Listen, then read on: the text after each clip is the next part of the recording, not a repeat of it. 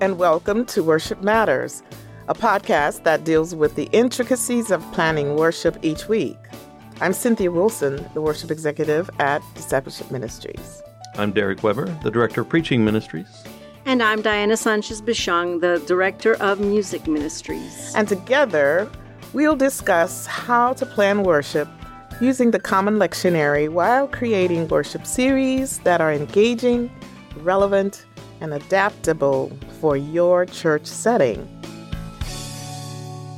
This is episode 8 from the worship area at Discipleship Ministries, an agency of the United Methodist Church located in Music City, Nashville, Tennessee.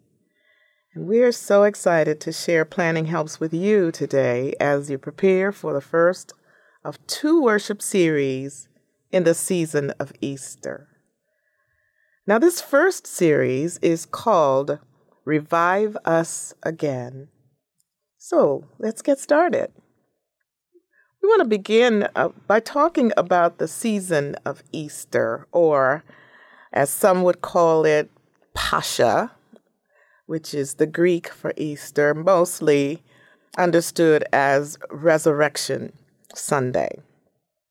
It's good to, to remember that the Easter season is probably the oldest festival of the Christian church in the Western world.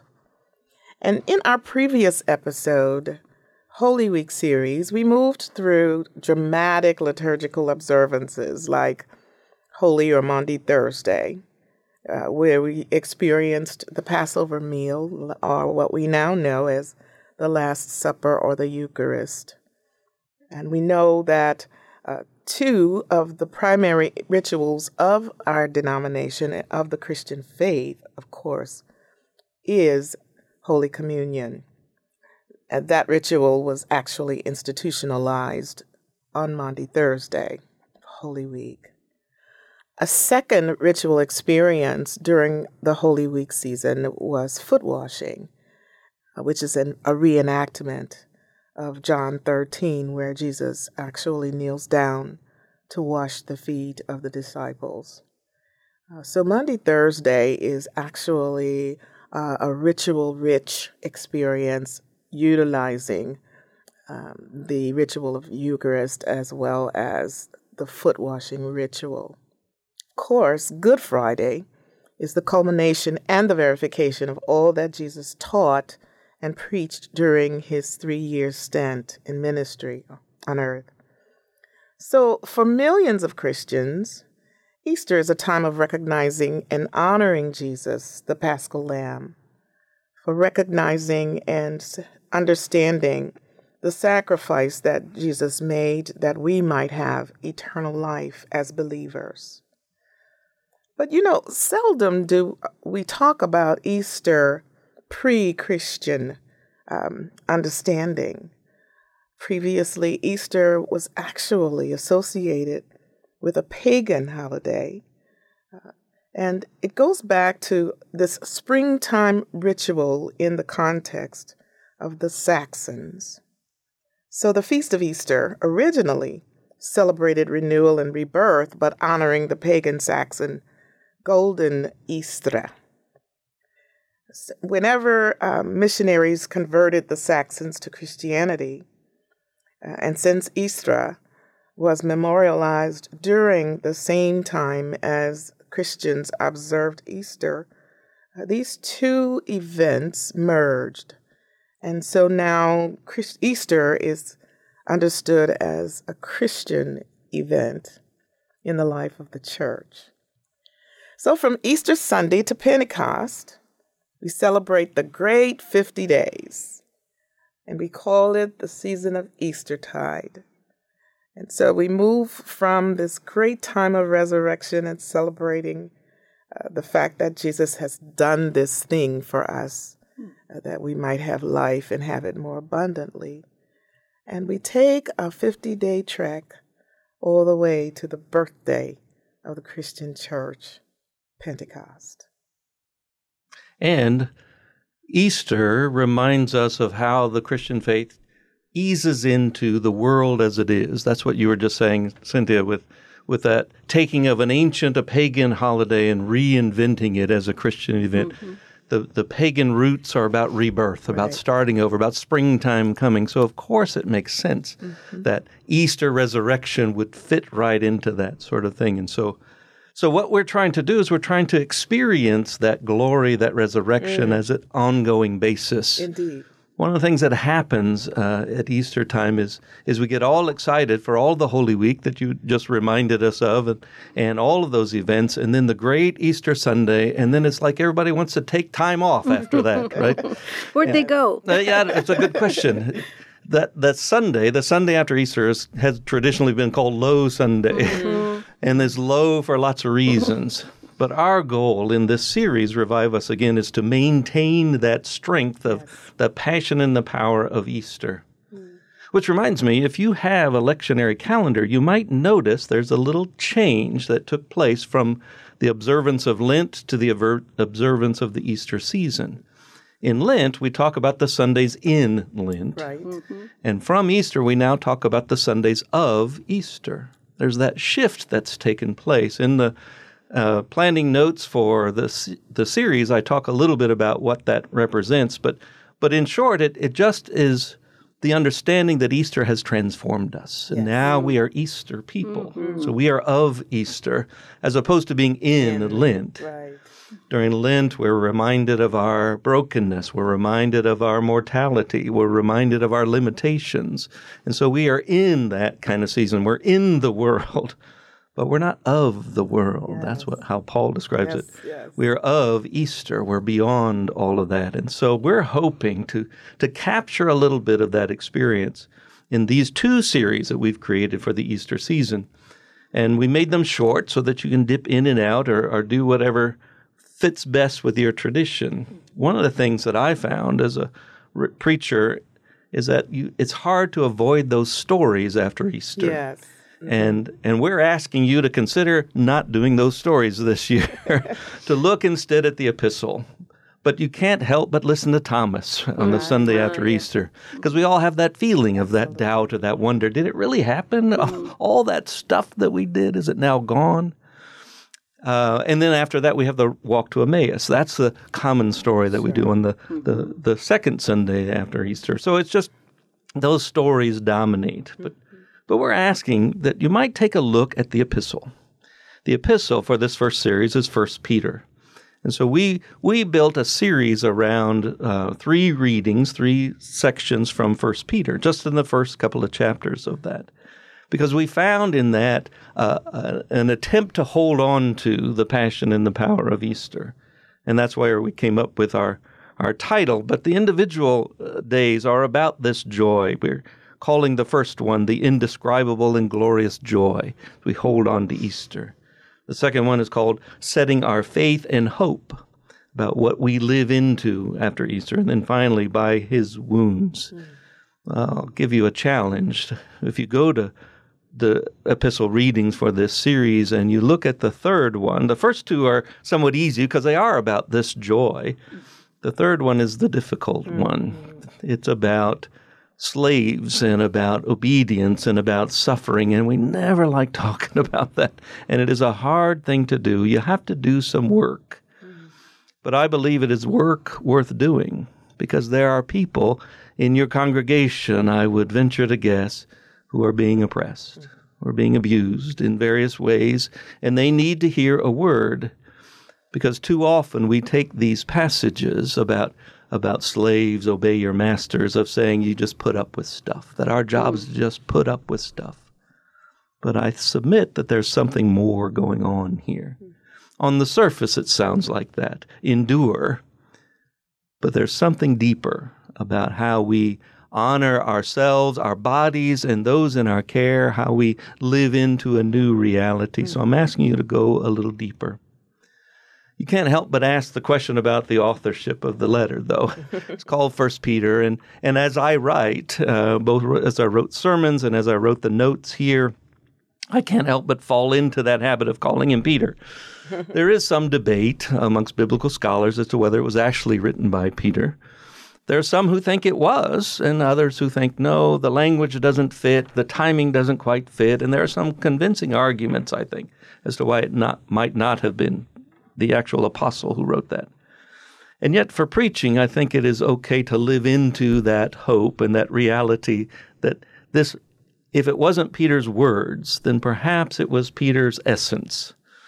Because there's something about the person of Peter and all that he went through during the Holy Week season that redeems what is going on here. Uh, and and I think if we put this in Peter's mouth, or at least in his thoughts or in his teaching, then we have a depth to this call to joy that we might not have otherwise. But why revive us again? That phrase doesn't appear actually in the text anywhere, but that hint, I think, is there. That idea is there throughout. So I fell back on my history, my teaching, my learning, and I remembered the song. The hmm. song, Revive Us Again. Those are the words that came to us. It's not a song we sing all that much today. I don't think it's in our hymnals, is no. it? it? It's in the Cokesbury hymnal, the 1938 the, hymnal. Of yeah. course, yeah, the new one. 1938.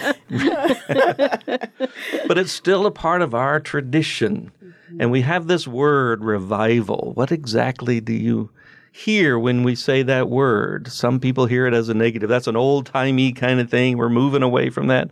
Others say, no, there's a there's a power and a passion to that. Mm-hmm. I don't know what your experience, Cynthia and Diana, what what you experience in terms of revival, but but I do remember uh, in my history preaching revivals in different places, and the question was always, what is it really about? There was this understanding that revivals were sometimes an evangelistic thing, mm-hmm. trying to get new mm-hmm. people in. Oh, yeah. They were rarely very effective for that because mm-hmm. it tended to be the people who were always there who came in. And yet, that might not be a bad thing mm-hmm. for those of us who sit in the pews week after week to have a time that we set aside to say, let's re energize our faith. Let's focus on some of those essentials. Yes. Let's let's get excited about what we may have forgotten here on Low Sunday, this lull after the heights of Easter. Right. Let's pull that back and experience some of that again. Yeah, bringing life back. Um, and as you say in Easter, I mean, this is a perfect time new life, rebirth, revive. Mm. I, I think back growing up in Texas, we did, I went to several revivals that my church would have periodically. Um, sometimes they were outside and under a tent. Um, and there would be special speakers, a lot of hymn singing. Um, and then as an adult, I was asked to lead some singing at revivals. And this was not outside, it was in the church, but it was a different time of day, mm-hmm. uh, a different emphasis. Mm-hmm. And and even if it wasn't to bring in new people, it was to bring the spirit back into the people right. who were mm-hmm. already there. Mm-hmm. And for that purpose, I think it, it's it does what it, it's supposed to do. Yes. Absolutely. Uh, coming from the culture of New Orleans, uh, there were seasons of revival. The spring revival mm-hmm. was the time that we came out of the Easter rejoicing, uh, but moved around to each other's congregations, and pastors would exchange pulpits. Mm-hmm. The revival was typically five nights in a row. In a row. Yeah. um, and it was it was interesting because it everybody looked forward to the week of revival. It was mm. the most interesting thing, and people actually showed up. Right. Um, and the, the, same would have been true for the, the fall revival. Sometimes um, a person would preach all five mm. nights, and then other times, re, sort of related to the Good Friday seven last words. Mm. Uh, uh, each night we'd have a different mm-hmm. eva- evangelist mm-hmm. who who came to preach. But in that service, uh, what I remember most were the testimonies. Mm-hmm. So the service actually began with testimony, mm-hmm. and it was an opportunity for people to just kind of stand up and talk about what the Lord has done for them. they would tell their story, uh, and it really sort of stoked the fire of revival. Uh, it was the voices and the stories of the lay people mm-hmm. uh, that really constituted revive, revival and reaffirmation and re- restoration. Those stories mm. infused a, a, certain kind of energy. Uh, so if you know something about the sing song uh, call and response nature of African American worship, uh, listening to a story, you'll hear all over the sanctuary folks helping to tell Right. the mm. story mm, Yes. with the responses, Amen, and Thank you, Jesus, and yes, Well? Lord, and well, yeah. um, but in addition to the testimonies, I especially remember the altar call. Hmm. Hmm. And the altar call was really not for those who were not yet saved, but it was for those who needed to come and perhaps repent, hmm. Or those uh, who uh, perhaps just needed to come and intercede for someone else in the community. Um, sometimes those prayers just arose right out of the congregation, and they weren't scripted, but they were extemporaneously done. And the prayers were extension of the story. So the prayers were testimony with a rhythm. Um, we knew most of the testimonies. we knew most of the prayers. But and and as children of a preacher, we got in a lot of trouble singing the prayers along with the deacons and the uh, deaconesses. But the thing is that we, as children, were steeped in that understanding that it really is important to know that there are moments in your walk when you really need to be revived. Yes. Uh, that you get to those places in life where uh, it, pruning has happened. Everything's been cut back, and and so it's a it's a, se- a series of um, opportunities to begin to nourish that bush that's been cut back, so that it can in come safe, back. in a safe environment. Yes, You know, I think that's what that provides. Well, and, yeah. I, and I think our thinking is that we don't think that time is going to be right after Easter because we just had this That's right. mountaintop Yeah. experience, That's and therefore right. we should be able to hold on to it. But That's it. that may be the very time we need that revival. We need to come back and claim it again, Yes. Yes. even so close to those high holy days. Yes. so, did you have any revival experiences, Derek, in your area? Oh, I did. Um, I enjoyed preaching uh, revivals. I was invited around my area to different churches, some in my tradition, a few uh, across the denominational lines. I was occasionally invited to do that. I never got one that was five nights long, though. I, I did three nights, I think was my. That, that's my a max in. Texas, too. It's three. Well, we had nothing else to do in New Orleans. So. I wonder if they're still doing that in New Orleans, doing five nights, whether you can get an audience for five. it's, it's because of Mardi Gras, you know. Yeah, That's right. More to takes five- repent, yes, I perhaps. think so. don't know. Yeah. But I but I loved being in there, taking a theme and, and working it through the congregation. Mm-hmm. Um, but basically, I always saw my message uh, in those settings, even the ones that thought in their heads they were going to be uh, evangelistic, going to bring in lots of new people, and then were disappointed that a lot of new people didn't come.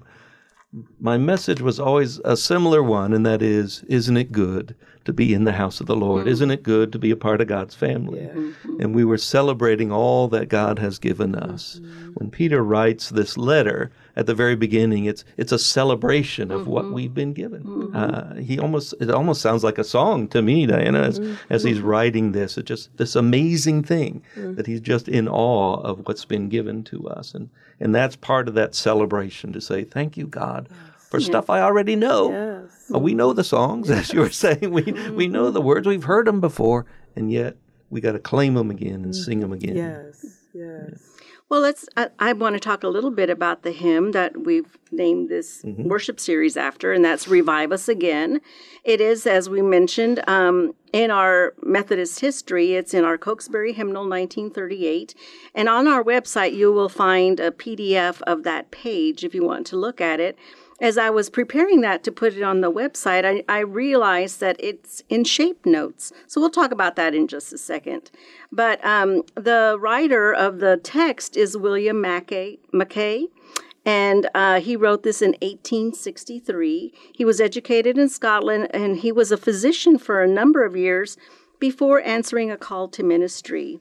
And upon answering this call, he became the pastor at Prospect Street Presbyterian Church in Hull, Scotland. Now, the tune has, um, there's a little bit of discrepancy about who wrote that tune. For many years, it was thought to be John Jenkins' Husband. And but later research revealed that Mackay himself wrote uh, the tune "Revive Us Again" to go with this text. Mm. Now the shape notes. Um, I also put a link to um, the Encyclopedia Brit- Britannica that gives a little explanation about the shape note system. If you'll remember that in the American uh, hymnals and songbooks of early America, much was written in the shape note fashion. And it's basically a movable do system. So the shape, a triangle, will define for you what do is. And in the case of Revive Us Again, it's in the key of G, so that you'll find that triangle shape on the the G um, line. So, so is that do a deer or is that do as in? The- the, the music syllables. It, it's in the solfege. Oh, okay. Yeah. All or right. tonic okay. is another way to put it. Thank Do you. I have no idea what you're talking about, but it, but it sounds impressive. So go ahead. well, yeah. Um, anyway, moving on. Um, so this song is in a shape note uh, fashion, but you will be able to read it and sing sing it um, easily from from what's in the um, on the website. Now, um, speaking about some other hymns, so as we were talking about this series, you know, there's the the joy for that first Sunday, and of course, as a music director and um, and people who might pick music for the congregation to mm-hmm. sing, you're going to find plenty of songs and hymns about joy. But then also be thinking about faith and hope, and then that last week, that third week, about healing. Mm-hmm. And we'll give you some more. Um, uh, ideas on the website for some of those hymns, but let me just uh, mention a couple of those. Um, just a Closer Walk with Thee is a great hymn. You'll find it in Songs of Zion. Um, also, is You're All on the Altar. It's also in Songs of Zion, number 34. We Walk by Faith. This is in the Faith We Sing. That's a perfect song for this series. Without Seeing You is another one, also found in the Faith We Sing. And Jesus Paid It All. That's in Worship and Song. So those are just some to think about. Um, going back to Revive Us again, however, I'm giving you the number also of the uh, song in Spanish. So you might have a bilingual aspect to your worship service. So it is in Mil Voces para Celebrar, number 16. And so you could sing a few verses in English and some in Spanish, just a thought. And if you're in a more modern and contemporary context in your church, your church worship, there is a nice version by Big Daddy Weave that you will find on the on YouTube uh, that is Revive Us Again. I'm giving you links to all of these on our website. So hopefully that gets your mind thinking about uh, songs for this these three weeks. And if you decide to have a revival, you've got some places to go. So as you think about your own community and ways in which you might interface with other congregations or ways in which you might interface with other persons within the community. Uh, revival could be a wonderful time uh, to invite friends and colleagues um, from around the community to come and be a part. I will say that um, the other thing that was exciting about revival is that you always knew that there was going to be food at the beginning right. and food it's at the, the Methodist end. way. And I promise it's the best way to get folks to come. Say Jesus to them knew. that you're going to. So if if you uh, and it's a wonderful way for the church itself to be in fellowship mm-hmm. one with another. So if you began, for instance, with uh, just a simple beverage, but it's a time when the church can gather and persons can actually interface with their neighbors. If you are a church of two services, it's a great time for those two services uh, and the communities of those two services to come together and to really get to know each other. The revival doesn't have to just take place in the sanctuary, it might take place in the fellowship hall as well. Mm-hmm. An extension of what is happening in the uh, actual sanctuary. And then to end that time, uh, once again giving uh, the participants an opportunity to be in fellowship and conversation one with another, uh, and to hear further stories uh, about what is happening in the lives of people. It gives us the fodder, actually, for the ways in which the congregation ought to be praying uh, in their regular Sunday service. So we really hope that you will uh, continue to uh, consider the idea of a time of revival and know that it is not outdated. As a matter of fact, when I think about the world and all that we are experiencing at this time, I think this is a season uh, that we want to remember our first love, as John said in the book of, of, of the Revelation. Uh, it's time maybe for us as the church uh, to remember how it is that we have been imbued with power from on high uh, as we take this 50 day walk to Pentecost when the church was actually born. What happened to these people in the midst of walking that 50 day journey? What was going on? Uh, I would guarantee you that that same kind of spirit of fasting and praying was operative as the church got its start uh, during this big time of preparing for the, the church to be born. What is it that you need to be praying about in your community? How can you uh, bring together various faith communities and really be before God and lay at, at the feet of Jesus these deep concerns uh, that are existing maybe in your public school systems or uh, what what would happen if you actually brought together the staff and faculty and the children of a public school and brought them to your fellowship hall and actually created a meal for them and, and really gave an opportunity for them to tell their stories. I think in the long run, we could call that revival. Mm-hmm. What do you think? Mm-hmm. So, in just a, a few uh, weeks, we're going to be venturing into another episode of our podcast, and that episode is entitled Chosen and Precious. I'm so excited. I really am not sure exactly all of what we're going to do with that. Uh, Derek does such an amazing job with uh, the exegesis and sometimes eisegesis of these passages. Um, but chosen and precious, I think, promises uh, to be an experience where you really can't help but go deeper. Uh, so we want to uh, really say how much we appreciate you joining us today. Remember that you can always find more information at our website, umcdiscipleship.org. In the meantime, go with God. This podcast has been a production of Discipleship Ministries, an agency of the United Methodist Church. Visit all our podcasts at podcasts.umcdiscipleship.org.